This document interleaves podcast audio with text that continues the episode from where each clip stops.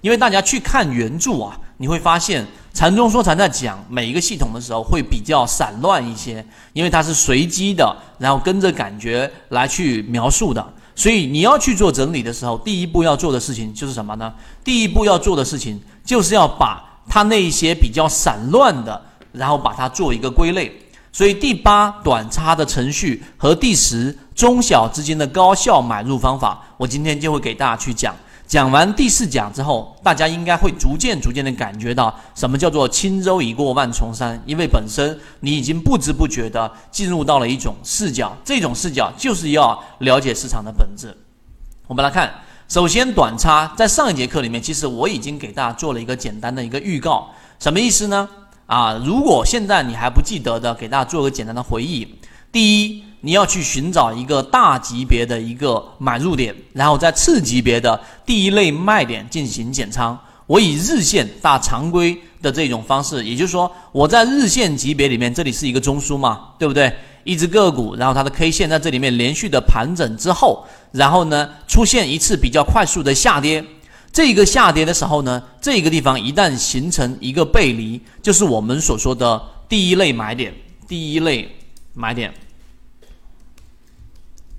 找到第一类买点之后，然后在这个程序里面去作为一个介入。那么，当你大级别的时候买入的时候，它有几种可能嘛？第一种是返回到中枢过程当中进行震荡，那其中你会有这一个短差的利润。而如果它持续的往上走的时候，什么时候卖股票？也就是说，当它出现我们说的六十分钟的这一个卖点，第二啊，六十分钟级别的这一种卖点的时候，你要做一个减仓。那么减仓，如果说再次出现一个我们说的背离六十分钟级别的，你再回接回去，这个就是在日线跟六十分钟当中不断的进行切换，这是一种短差里面要去介入的这一种啊程序。你也可以把它设置为三十分钟，只是不建议大家再往它呃走到我们说的这种更小的级别，例如说呃这一个十五分钟啊，太小的级别会让你的操作节奏会变乱。这个是第一个要跟大家去讲的。第二个啊，次级别进行回补，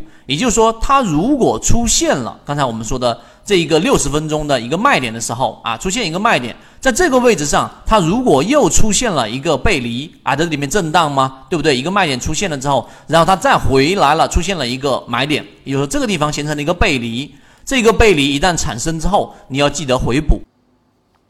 如果你想知道这些内容，并且进一步去了解。由于平台原因，公众号的位置，泽西船长可以互相转告一下就可以了。第三个就是我们在这个地方上大级别的这一个定力定理，大家一定要记记得，就大级别的第二类买点都是由次级别的相应走势的这一种第一类买点构成的。这一句话能不能理解？如果不能理解的话，去看一下上一节课我们讲的内容就可以了。也就是说，当一只个股，我再给大家复习一下吧，因为这些概念你要非常非常清楚，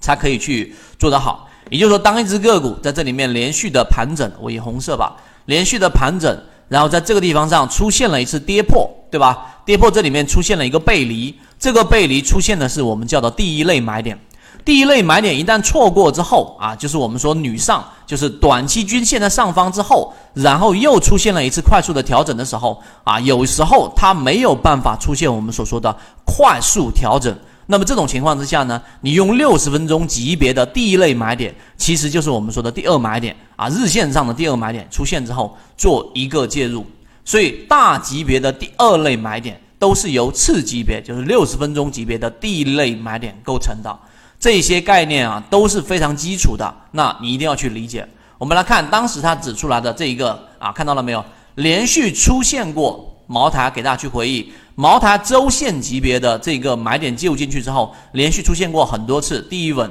第二稳、第三稳，就是均线的上的这种粘合。有一些像这种是属于失稳，对吧？有一些呢是属于我们所说的这一种纯稳，就是非常接近到十均线之后又继续往上走。那么出现过九次的稳都没有出现过一次背离，所以在理论上，在实战上都应该是一直持有茅台的这一个阶段的，直到什么位置呢？直到这个地方，